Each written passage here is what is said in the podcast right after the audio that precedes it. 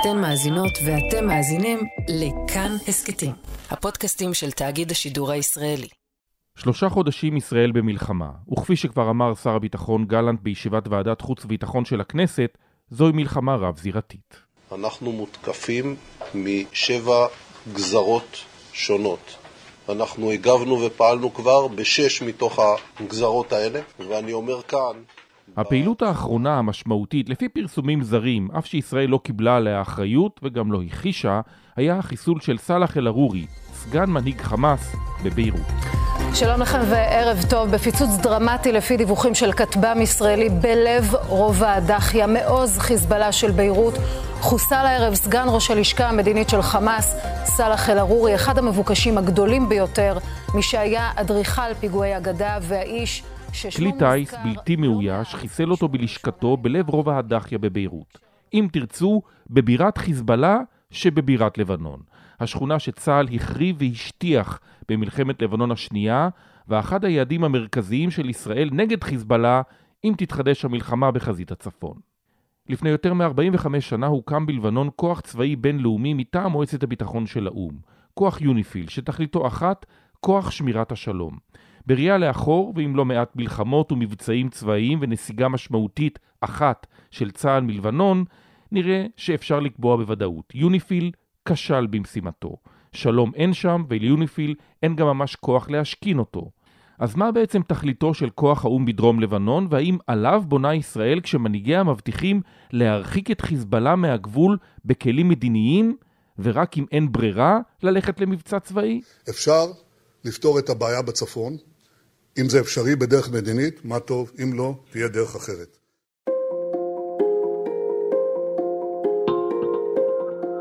שלום, אתם על עוד יום, הסכת האקטואליה של כאן, אני יואב קרקובסקי. את כוח יוניפיל אני מכיר הרבה מאוד שנים, עוד מהימים שבהם שימשתי כתב כל ישראל בצפון. אנשי יוניפיל היוו עבורי מקורות מידע טובים על הנעשה בין כוחות צה"ל וצבא דרום לבנון, צד"ל, שפעל לצידו, מול צבא לבנון, שלא ממש הורגש, וכמובן לוחמי חיזבאללה. לא אז ולא מאז הורגש מאמץ אמיתי שלהם לממש את המנדט. יכול להיות שהם פשוט מפחדים? היה לא פעם אה, התנכלויות אה, חיזבאללה לסיורי או"ם מתוארות על ידי האו"ם אה, בתור אזרחים כועסים או בתור התנהגות לא ידידותית. דיברתי עם אחד הקצינים הבכירים ואמרתי לו, אתה יודע שזה לא בדיוק אזרחים כועסים, כן? אז הוא הסתכל עליי באלכסון ואמר לי, אני מסיציליה, אתה לא חושב שאני מזהה מאפיה כשאני רואה אותה? תת-אלוף במילואים אסף אוריון, לשעבר ראש החטיבה האסטרטגית באגף התכנון במטכ"ל, והיום הוא חוקר בכיר ב-INSS, מכיר אותם היטב ובאופן אישי. הוא ישב איתם ושמע מהם רמזים ולעיתים אמירות ברורות, מדוע הם מתקשים לממש את המנדט שלהם. הוא מיד יהיה איתנו. רובי המרשלג, כתבנו בצפון, יכול היה לראות בחלון ביתו במטולה איך חיזבאללה הפר כדבר שבשגרה את החלטה 1701 של מועצת הביטחון שנתקבלה לאחר מלחמת לבנון השנייה. מלחמה שגם אותה, כמו גם את הנסיגה מלבנון בשנת 2000, הוא סיקר.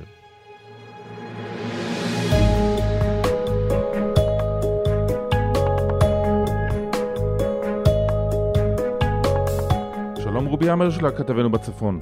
שלום יואב. אז בואו נתחיל אה, מתמונת מצב שלך בזירת הצפון, שלושה חודשים מאז פרוץ המלחמה. תראה, שלושה חודשים אחרי רגע הפינוי, בעצם אנחנו בסוג של אותה תמונת מצב. רף המלחמה אה, לא מידרדר, אנחנו פחות או יותר באותה לחימה מדי יום. חיזבאללה הוא זה שמנסה להתוות את האש, אני לא רוצה להגיד שרק הוא יוזם, למרות שרוב הציבור אה, נדמה לו שכך הם פני הדברים. אתה יודע, אם לתת משהו באופן כללי, בשעות הצהריים עד שעות אחר הצהריים, ערב, חיזבאללה בדרך כלל תוקף בעיקר בירי טילי נ"ט, מרגמות, כטב"מים, לא מתקפות אה, מסיביות, תקיפות על מוצבים, ובשבועות האחרונים זה גלש גם לתקיפות של אזרחים ובתים של אזרחים. וכמו שהיה, אתה יודע, מהשבוע הראשון בשתי פעימות, אז בעצם 61 אלף מתושבי הצפון לא נמצאים בבתיהם. פונינו לרגל אה, המלחמה כדי לאפשר לצה"ל לעשות את המלאכה וכדי שלא להסתכן. הבתים שנמצאים ממש בסמוך לגדר, ביישובים צמודי הגדר, אנחנו רואים שם נזקים מאוד חריפים, במנרה, במטולה, במרגליות, במשגב עם. נכון, טילי הנ"ט עושים שמות, חיזבאללה בשבועות הראשונים ניסו לצייר את עצמם כמי שלוחמים צבא מול צבא, וכעת אין להם שום בעיה לירות גם על בתי אזרחים. זה קורה בעיקר במקומות שיש בהם בתים גבוהים שנצפים אל אה, לבנון. כך קרה שהרבה מאוד בתים בקו הראשון של מטולה, לא 130 כפי שפורסם השבוע, משהו כמו עשרה בתים נפגעו חזק מאוד מטילי הנ"ט. במנרה סביב... אה, 20-30 בתים שנפגעו באופן כללי, זאת אומרת, גם uh, פגיעות עדף בבתים יותר מרוחקים, משהו כמו עשרה בתים יצאו לחלוטין מכלל שימוש, יצטרכו לעבור הריסה ובנייה מחדש, אז תמונת המצב בשכונות הקדמיות היא מאוד לא סימפטית, ואגב, גם להסתובב שם, אה, רק uh, ללכת ולנסות לבקר, זה משהו שהוא בלתי אפשרי, ואם אתה מצליח להיכנס, אז התחושה שם היא מאוד מאוד לא נעימה ומלחיצה. יש לא מעט נזקים. אגב, אה, חלק גדול מהנזקים ביישובים בכלל נגרם כתוצאה מפעילות צה"ל. כשטנק נוסע ברחוב ביישוב קטן כמו מטולה או מנרה, זה גורם הרבה הרבה מאוד נזקים, וגם ביום שיאפשרו לנו לחזור ליישובים, ייקח עוד הרבה זמן עד שאפשר יהיה לשקם הכל ושבאמת נוכל לחזור לחיים סדירים. קצת יותר מיממה מאז חיסולו של סגן מנהיג חמאס אה, אה, סאלח אל-ערורי בביירות, הצפון בכוננות ספיגה הרבה יותר גדולה? נכון, נמצאים פה בכוננות מאוד מאוד גבוהה. אי אפשר להגיד שפיקוד הצפון העלה כוננות, כי הוא כבר נמצא בכוננות מאוד מאוד גבוהה מתחילת המלחמה. הם נערכים כאן להרבה מאוד תסריטים של תגובה. לא ניתנו הנחיות חדשות לתושבים, אה, אין כמעט תושבים ביישובים עצמם, ביקשו לשמור על אה, ערנות. ומעבר לכך, ביישובים יותר מרוחקים נפתחו מקלטים, יישובים כמו חיפה ומקומות אחרים, שבהם המקלטים נפתחו ונסגרו בגלל אה, ונדליזם במשך השבועות האחרונים, אבל באופן כללי, כולם כאן ערוכים, אני לא חושב שאפשר להיות יותר דרוכים ממה שצה"ל והתושבים וכיתות הכוננות ערוכים עכשיו.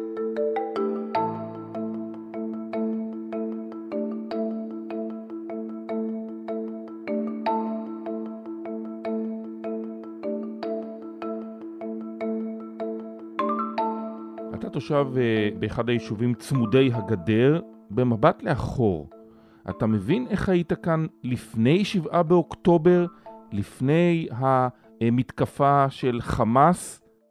כן, כן, וגם, אה, אתה יודע, אני חושב אה, בקול רם שאני אחזור לגור במטולה. כן, הייתה לנו איכות חיים.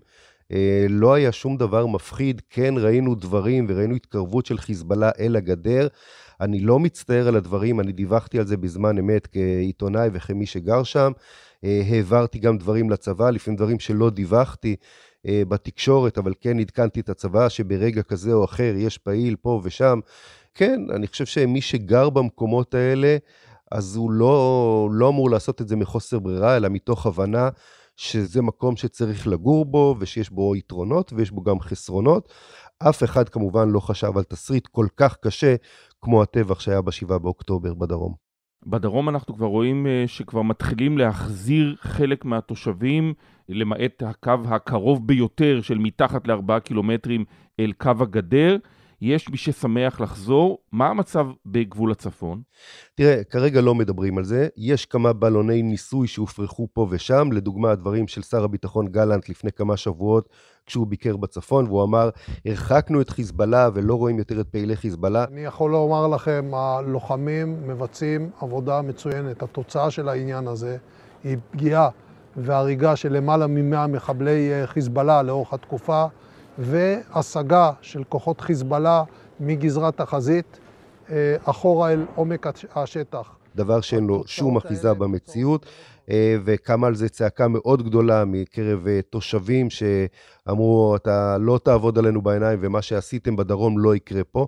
יש משבר אמון מאוד מאוד חזק, ואני מעריך שביום שיגידו שחלק מהיישובים יכולים לשוב אה, לבתים, כי אני מניח שזה ייעשה בכמה פעימות, קודם כל היישובים המרוחקים יותר, אז אני מניח שיהיה מאוד מאוד קשה לשכנע. אני רואה בעיני רוחי תסריטים לא טובים של אנשים שמתבצרים בבתי המלון, ולגמרי במקרה היו לי שיחות עם קצינים מאוד בכירים בפיקוד הצפון, ואני אמרתי להם, תקשיבו, אתם חייבים לשקם את האמון הזה. אתם חייבים לדבר עם התושבים, אתם חייבים למנות עוד אנשים שיסבירו, שיראו, להיות שקופים לחלוטין, כי תיווצר פה בעיה. ובצדק, כולם אנשים נהדרים, ואני כמובן לא רוצה להשמיץ אף אחד, אבל צה"ל ומדינת ישראל הרוויחו ביושר או לא ביושר את משבר האמון הזה. ראינו את זה ב-7 באוקטובר, ראינו את זה בזעקות איפה צה"ל, איפה צה"ל, וגם בצפון יהיה מאוד קשה להחזיר את התושבים לבתים. כרגע זה לא נראה באופק.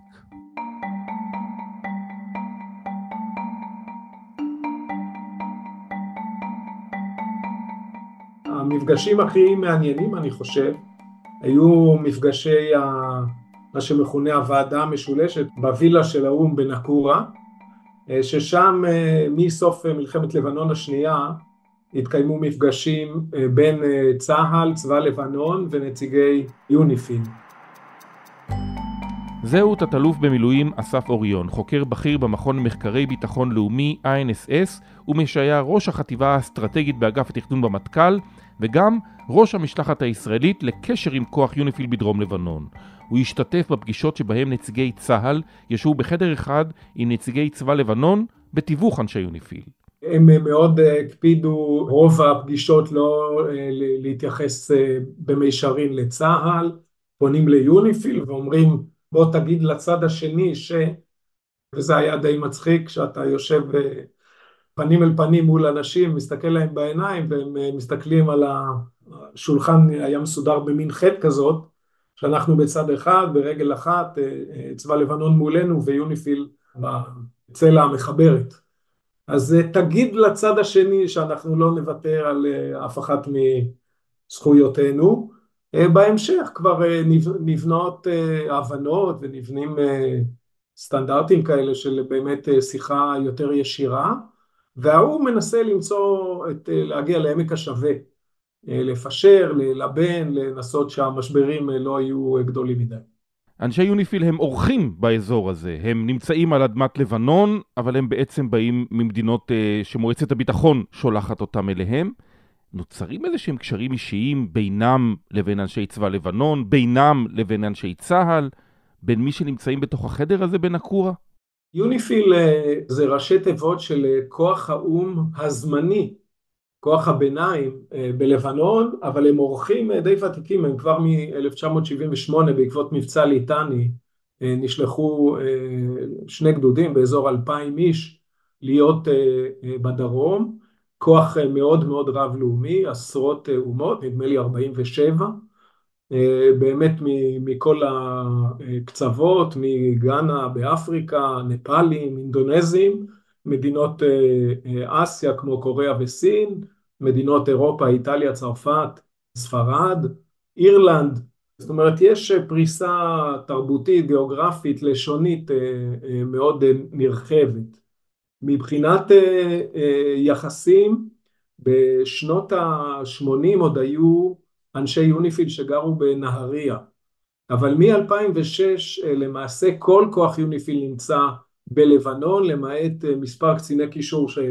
גרים אה, בארץ, אה, בודדים, ומבחינת מערכות יחסים ברור שרוב החיכוך שלהם ורוב מערכות היחסים שלהם הם עם ה-host country, עם המדינה המארחת. לבנון, עם הסביבה שלה, הם אה, צריכים להתקיים בתוך הכפרים שם, להיות בקשר עם האוכלוסייה, שזה תנאי מאפשר מבחינתם, ובישראל יש להם קשרים בעיקר ברמה הבכירה, אה, מרמת אה, קציני קישור, קציני קישור בכירים, מפקד הכוח, לפעמים סגנו, ראש המטה.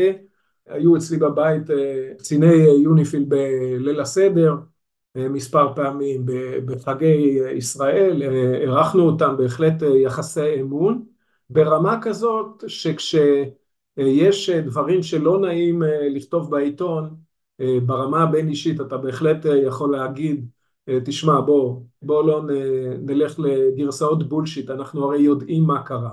אתה מתאר כאן את צה"ל, את צבא לבנון ואת יוניפיל, שלושה כוחות צבאיים שנמצאים בדרום, אבל כוח אחד לא נמצא שם, והוא הכוח המשמעותי ביותר בדרום לבנון. כן, דרום לבנון זה מה שקראתי פעם באחד המאמרים, ארץ שלושת הצבאות. צה"ל כבר לא נמצא שם מ-2006, נסוגונו, אבל צבא לבנון ויוניפיל אלה הכוחות הגלויים.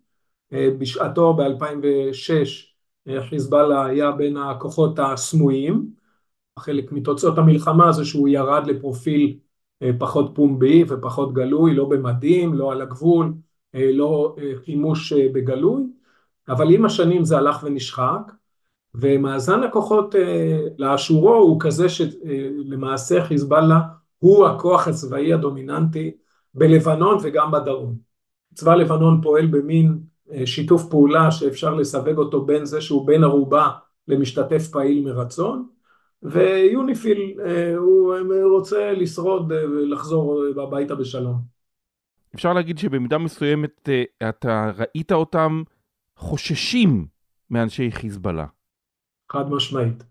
הסיפור הוא לא החשש האישי, אחד מהם אמר לי פעם, וואי, אם לא הייתי פה עם כומתה כחולה, אלא עם הכומתה הירוקה שלי, כן, כוחות מיוחדים הרגילה, הייתי יכול להתנהג בצורה לגמרי אחרת. זאת אומרת, לו הייתי פה תחת דירקטיבה של הצבא הלאומי שלי, אז בוודאי הייתי פועל אחרת.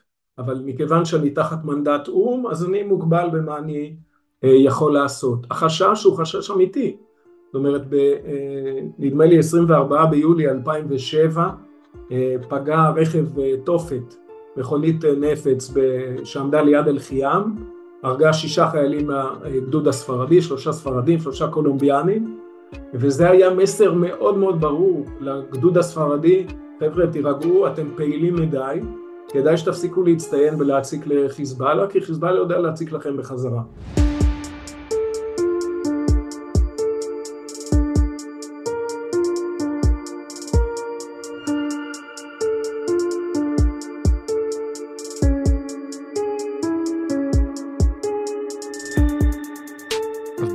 טיפה אחורה עכשיו. נלך לתחילת המנדט הזה של יוניפיל, שמגיע לכאן לאחר מבצע ליטני ב-1978, ונמצא כאן גם לאורך מלחמת לבנון הראשונה, גם לאורך הקמת המוצבים של רצועת הביטחון של צה"ל עד קו הליטני ב-1985, ושוהה כאן לאורך כל השהות של צה"ל ברצועת הביטחון ולאחר הנסיגה. מה בעצם אפיין את הפעילות של יוניפיל בשנים האלה? אני חושב שהם יכלו לעשות מעט מאוד, הם גם שילמו בלא מעט אבדות. צה"ל התייחס אליהם כסוג של הפרעה, והאסון של, של כוחות שמירת שלום זה כשהם מגיעים עם מנדט לא סביר, בלי סמכויות להפעלת כוח, למשימה לא מתכנסת, ובלי תמיכה של הצדדים שקשורים לזה. זאת אומרת, יוניפיל 1, כמו שהוא נקרא מ-78 עד 2006, הוא בהחלט עונה על רוב הקריטריונים של משימת שלום כושלת. אין כל כך מה לעשות peacekeeping, כי אין שלום לשמור עליו. אני מזכיר שהחטיפות ב-2006 היו די בסמוך לעמדות או"ם, זה גרם הרבה מאוד חוסר אמון גם בצידנו. במקביל להרעשת האזור, אנשי חיזבאללה ירו טילים נגד טנקים על שני ג'יפים מסוג האמר שנסעו על גדר המערכת סמוך לזרעית.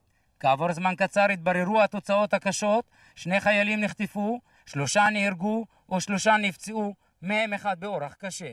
ב-2006, קודם כל המלחמה הסתיימה בהחלטת מועצת הביטחון 1701. עד 2006 מוגדר מה שאתה אומר יוניפיל 1, זאת אומרת היה לו מנדט מסוים. מלחמת לבנון השנייה משנה את המצב והוא אה, מתחיל לפעול תחת החלטה 1701 וגם כוחו מבחינת היקף אה, הגדודים והחיילים גדל הרבה יותר ממה שהיה קודם לכן. תאפיין לי את השינויים, מה היה עד 2006 ובעיקר מצפונה ל-2006 ועד היום. עד 2006 המשימה הייתה בעצם להפסיק את פעולות האיבה ולהביא לנסיגת צה"ל משטחי לבנון. ואכן ב-2000 כשצה"ל נסוג, האו"ם אישר שישראל נסוגה מדרום לקו הכחול, זה קו הנסיגה, אמש סיימו אנשי האו"ם יחד עם קציני צה"ל לאמת את סימון הגבול עד בירנית. הבוקר מתחילים לבדוק הגנרל האירי שרינן והצוות הישראלי בראשות אלוף משנה שמואל פלג את הצד המזרחי של הגבול, מבירנית עד הר דוב. לאו"ם יש כמה דרישות באזור המוצב של צה"ל ליד מושב דובב. במקום אחר רואים אנשי האו"ם כי צה"ל השיג את הגבול אף יותר משצריך בעשרה מטרים. עוד שלושה מקומות שהיו בעייתיים, אזור מנרה, מוצב ציפורן והגדר של משגב עם, עוברים אישור של האו"ם. ויוניפיל נשאר עם uh, סוג של uh, משימות תצפית, דיווח, פיקוח, uh, ובמידת האפשר קישור להפחתת חיכוך, כדי למנוע uh, הסלמה בגלל uh, טעויות טקטיות. זה מה שפעם היינו קוראים משימות לוק אנד קוק. אתה משקיף מהעמדה, מסייר בכפרים, מבשל וחוזר הביתה בשלום. במלחמת לבנון השנייה הייתה הבנה די טובה בסוף, ה, בסוף המלחמה שהסיבה לפר, לפרוץ המלחמה זה אה, הימצאותו של צבא חיזבאללה, של יכולות צבאיות של חיזבאללה על גבול ישראל, למעשה על הקו הכחול מדרום לליטן וזה מה שאפשר את החיכוך ואת החטיפות, היו גם אה, פיגועים כזכור לפני אה, החטיפה שהובילה אה, למלחמת לבנון השנייה הייתה פשיטה על רג'ר בנובמבר 2005 הניסיון לחטוף חיילי צה"ל. הבוקר התברר כי בניסיון החטיפה ברג'ר השתתפו יותר מ-20 מחבלים שתפסו עמדות בכל חלקי הכפר בלי שצה"ל הבחין בכך. המחבלים שהגיעו רכובים על אופנועים וטרקטורונים היו מצוידים באמצעי לחימה רבים. חוליית החטיפה שהורכבה מיחידת עילית של חיזבאללה זאת אומרת היה חיכוך מאוד גדול ואמרו הבעיה פה זה שיש כאן כוח מחוץ לסמכות מדינת לבנון שלמעשה מנהל מדיניות אה, ביטחון אה, עצמאית וכדי למנוע מלחמה נוספת אנחנו נלך למנגנון שאומר כך מדרום לליטני לא יהיו אה, כוחות צבאיים אלא צבא לבנון ויוניפיל שיעזור לו הכוחות האחרים צריכים אה, לא להיות שם, זאת אומרת זה אה, הפרה של התפיסה הזאת, ומכיוון שצבא לבנון הוא למעשה זרוע של אה, ממשלת לבנון, אז הריבונות לבנון תמומש על ידי צבאה, ומכיוון שהצבא הוא חלש, יוניפיל יחזק אותו. עשו סוג של הערכה שצבא לבנון ישלח לשם 15 אלף חיילים, ואמרו יוניפיל ישלח משהו כמו עד 15 אלף אה, חיילים, וזה היה הגדלה מאלפיים שהיה לפני זה, וגם הרכב הכוחות מאוד מאוד השתנה, הגיעו לפה הרבה מאוד יחידות של אה, צבאות אה, מערביים, צבאות נאט"ו, צרפת, איטליה, ספרד ואחרים. כתוצאה מהדבר הזה אמרו עוד דבר, יש גם בעיה של העברת נשק, אנחנו קוראים לכל מדינות העולם להימנע מלהעביר נשק ללבנון, אלא אה, לפי אישור ממשלתה, וגם נקים כוח ימי בים התיכון של אה, יוניפיל כדי למנוע הברחות והעברות אמל"ח בלתי מורשות, ושמו שם אה, שש ספינות לאורך המים הטריטוריאליים של, של לבנון. זאת אומרת שקיבלו מנדט שבו הסיפור הוא מועצת הביטחון קוראת לממשלת לבנון לכונן מדרום לליטני אה, אזור חופשי מנשק שהוא לא ממשלתי או לא של יוניפיל. ויוניפיל הופקד אה, לסייע ללבנון לממש את זה על פי בקשתה ולהפעיל כל כוח שנדרש במסגרת יכולותיו. עכשיו כאן צריך אה, לשים אוזן מוזיקלית טובה מאוד למה אנחנו שומעים כישראלים, אנחנו שומעים פירוז מדרום לליטני וחובה של צבא לבנון ויוניפיל לעשות את זה עורכי הדין שכתבו את זה התכוונו מאוד מאוד לכבד את ריבונות לבנון ושכוח האו"ם לא יישא באחריות ישירה אלא רק יהיה כוח מסייע לממשלת לבנון ולצבאה לממש את התקווה הזאת של פירוז מדרום לליטן. אבל איך קורה שדווקא במנדט הזה, כאשר כוח יוניפיל גדל בין פי חמישה לבין פי שישה או שבעה ממה שהיה לפני 2006, כל המנדט שלו מופר ברגל גסה, והוא לא עושה שום דבר על מנת לסכל את חזרתם של אנשי החיזבאללה אל מדרום לליטני, ולחזק מאוד את מה שנקרא כוח רדואן על הגדר. זה לא רק חזרתם של לוחמי חיזבאללה. לוחמי חיזבאללה אף פעם לא עזבו את דרום לבנון. בסוף מלחמת לבנון השנייה היו הרבה מאוד לוחמי חיזבאללה בדרום לבנון, היו הרבה תשתיות צבאיות שלא הושמדו, היה הרבה אמל"ח שלא הושמד. זה לא מצב שפירזנו את דרום לבנון ואז כשיצאנו היא התמלאה. שחקנו, פגענו, נכון, אבל נשאר, נשארה שם היכולת ומיד אחרי המלחמה, צריך לזכור שלמלחמה הזאת חיזבאללה נכנס עם ארסנל של בערך 12, 12 אלף רקטות, בשנים שעברו מאז הוא הכפיל את זה יותר מפי עשרה, אולי פי 12, הוא גדל בטווחים, בקטלניות וכדומה וכדומה, ואת רצועת הגבול הוא למעשה ביצר וערך אותה לקרב הגנה מול צה"ל, וכאשר יוניפיל פעל יחסית בנמרצות ללכת לראות מה קורה, לנסות לתעד, לנסות להסתובב ולשלוט בשטח, התחילה למעשה מערכה של התנכלויות ברמות אלימות שונות של חיזבאללה לסיורי יוניפיל עם איומים מאוד ברורים. האזכור על המאפיה שהזכרתי קודם הוא לא סתמי. אז הזכרתי שהרגו שישה באלחיאם ב-2007. היו לפחות שלושה מקרים שהתפוצצו מחסני אמל"ח, מחסני נשק של חיזבאללה בדרום, וכאשר יוניפיל בא לברר מה קורה, צבא לבנון לא נתן ליוניפיל להתקרב, ויוניפיל למעשה היה לא רלוונטי, במקומות שבהם הוא התקרב הוא חטף מכות, ההתנכלויות נמשכות עד עצם הימים האלה, אנחנו שומעים על תקריות ועל הרס רכבים, היה רצח בשנה שעברה ב-2022, ב-14 בדצמבר נרצח חייל אירי על ידי אנשי חיזבאללה, וההתנכלויות האלה בעצם אומרות גם למדינות התורמות וגם למפקדי הכוחות, אם אתם רוצים לחזור הביתה בשלום, כדאי שתשקלו היטב מה אתם עושים פה. חיזבאללה מאשים את יוניפיל שהוא אמצעי ריגול של ישראל, שהוא סוכן כוח כיבוש של ישראל בתוך דרום לבנון, ולכן הוא גם מסית את האוכלוסייה נגדם, והפעילים הצבאיים של חיזבאללה מתנכלים ליוניפיל מבטיחים שהוא לא יגיע לשום מקום.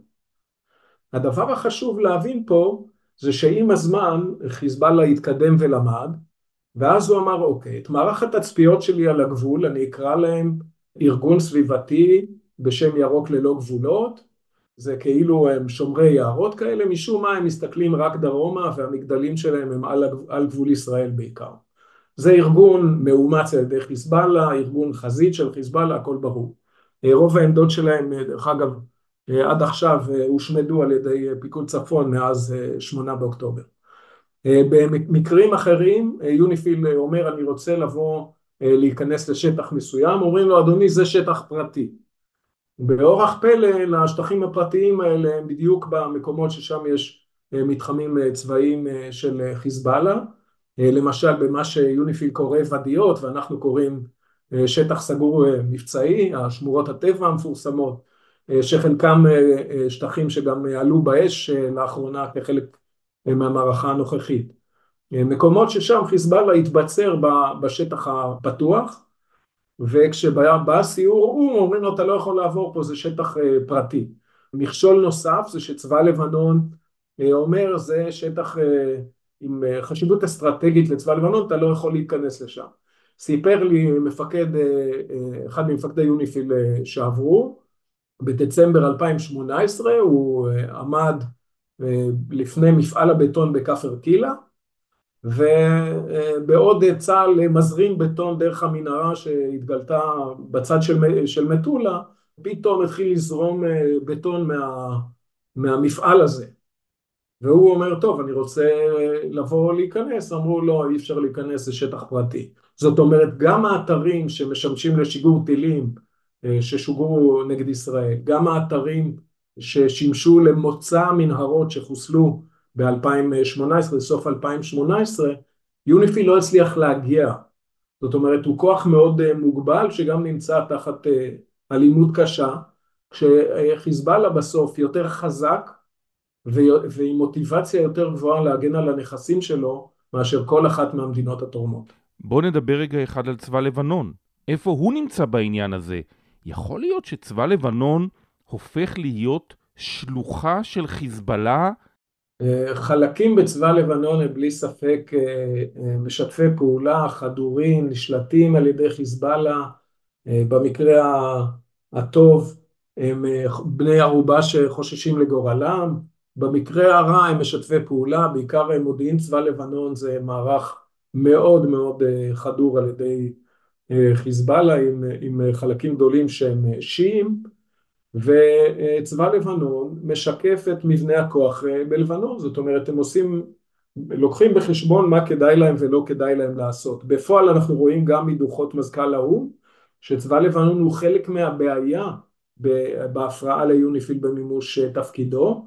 הקושי בו והמורכבות זה שהרבה ממדינות המערב אומרות צבא לבנון זה המוסד היחיד בלבנון שמתפקד, זה המקום היחיד שיש בו איזה קונסנזוס והוא אה, סוג של אה, צבא מחמד של מדינות המערב ולכן הם, הם, הם מאוד אה, מנסים למרות הראיות שאומרות ההפך להגיד טוב צבא לבנון למעשה זה גם התקווה שלנו.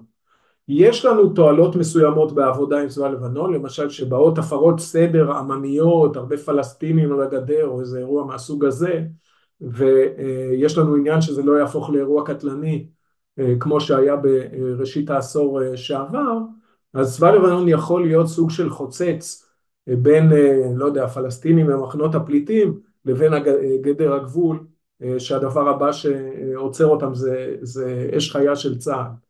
ולכן יש לנו אה, עניין אה, לקיים סוג של דיאלוג עם הדבר הזה, אבל כדאי לעשות את זה בעיניים פקוחות ולא לתלות בו שום אה, תקוות שווא בהקשר הזה. אז בואו נדבר עכשיו על האפשרויות שיש בפני ישראל. מנהיגי ישראל מבטיחים את הרחקת החיזבאללה כתנאי לחזרתם של תושבי הצפון ליישובי הגדר, למנרה, למשגב עם, לאביבים, לדובב. איך עושים את זה? כן, יש פה כמה uh, גישות וכמה uh, אתגרים לכל uh, גישה. הגישה הראשונה שכנראה נבחנה וירדה מהפרק לפי פרסומים זה מחשבה לעשות uh, מתקפת מנע ובעצם uh, לתקוף את uh, חיזבאללה ולהשמיד את יכולותיו לפני שהם יופעלו על ישראל, הדבר הזה כנראה נבחן ב-11 uh, באוקטובר וירד מהפרק. זאת אומרת הפתרון הצבאי הראשון הוא ללכת להשמדת היכולות האלה בצורה רחבה אבל ברור שהמשמעות פה היא אה, מלחמה אה, קשה ויקרה עם הרבה נפגעים אה, בישראל בוודאי וגם חורבן נרחב מאוד בלבנון.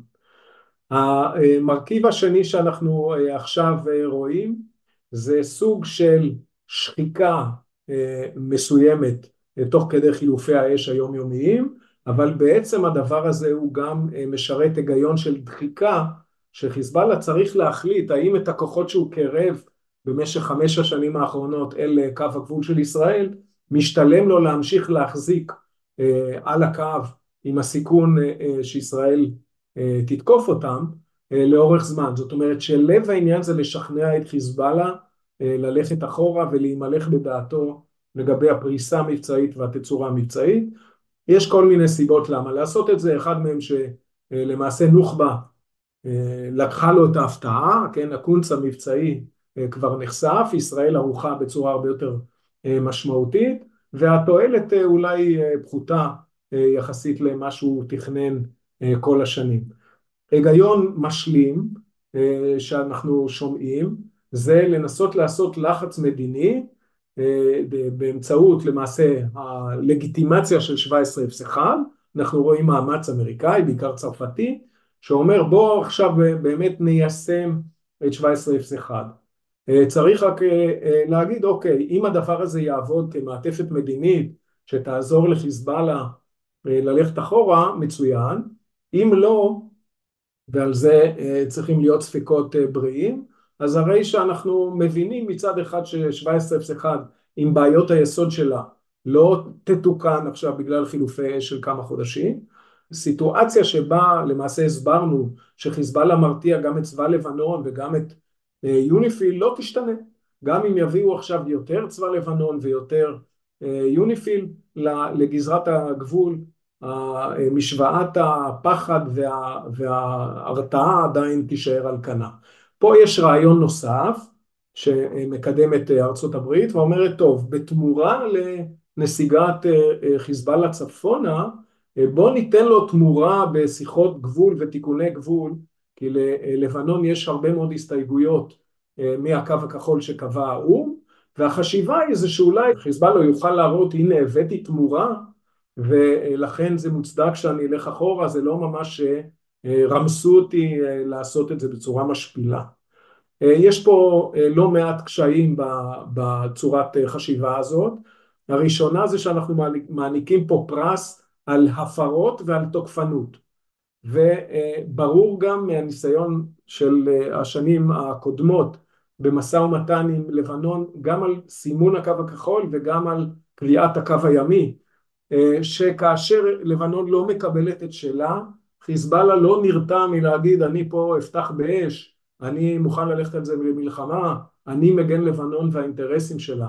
זאת אומרת שגם ההליכה לכלים המדיניים היא הליכה שהיא לא חסרת סיכון והיא לא תפתור את הדבר הזה באחת. אנחנו נצטרך איזשהו פתרון כוללני שממצה את המאמץ המדיני ולא רק לצרכי לגיטימציה עושה מאמץ צבאי לדחיקה ושחיקה ובסוף מי שצריך להחליט אם לקחת את הכוח אחורה זה חיזבאללה בעצמו ואם לא כן ישראל תצטרך להחליט האם היא מוכנה ללכת עד כדי מלחמה כדי להסיר את זה בעצמה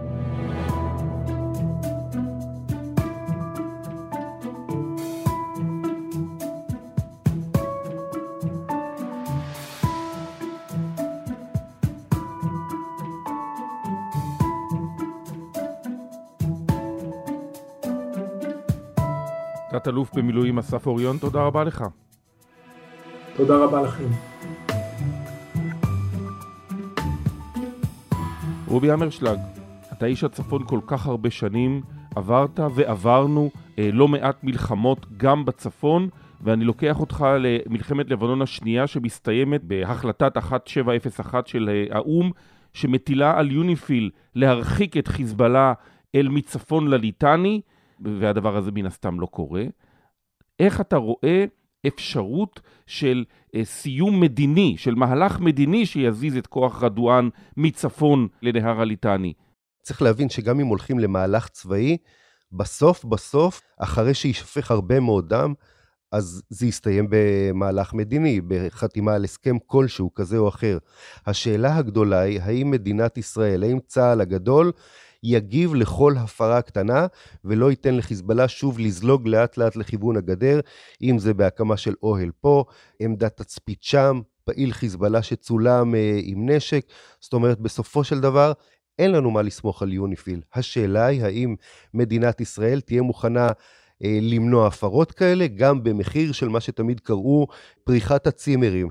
לא נעשה עכשיו איזושהי פעולה התקפית, כי זה יפגע בפרנסה, בכלכלה ובצימרים בצפון. אז uh, אני חושב שפה הייתה תמונה הטעות הגדולה, וזו שאלת המקח והממכר. האם באמת צה"ל יעצור כל הפרה קטנה כזאת, או שהוא יגיד, לא שווה לנו לחמם את גבול הצפון, כי אנחנו לפני חג, כי אנחנו לפני פעילות כזאת או אחרת, הצימרים, הקייקים וכו' וכו'. רובי המרשלג, תודה רבה. תודה.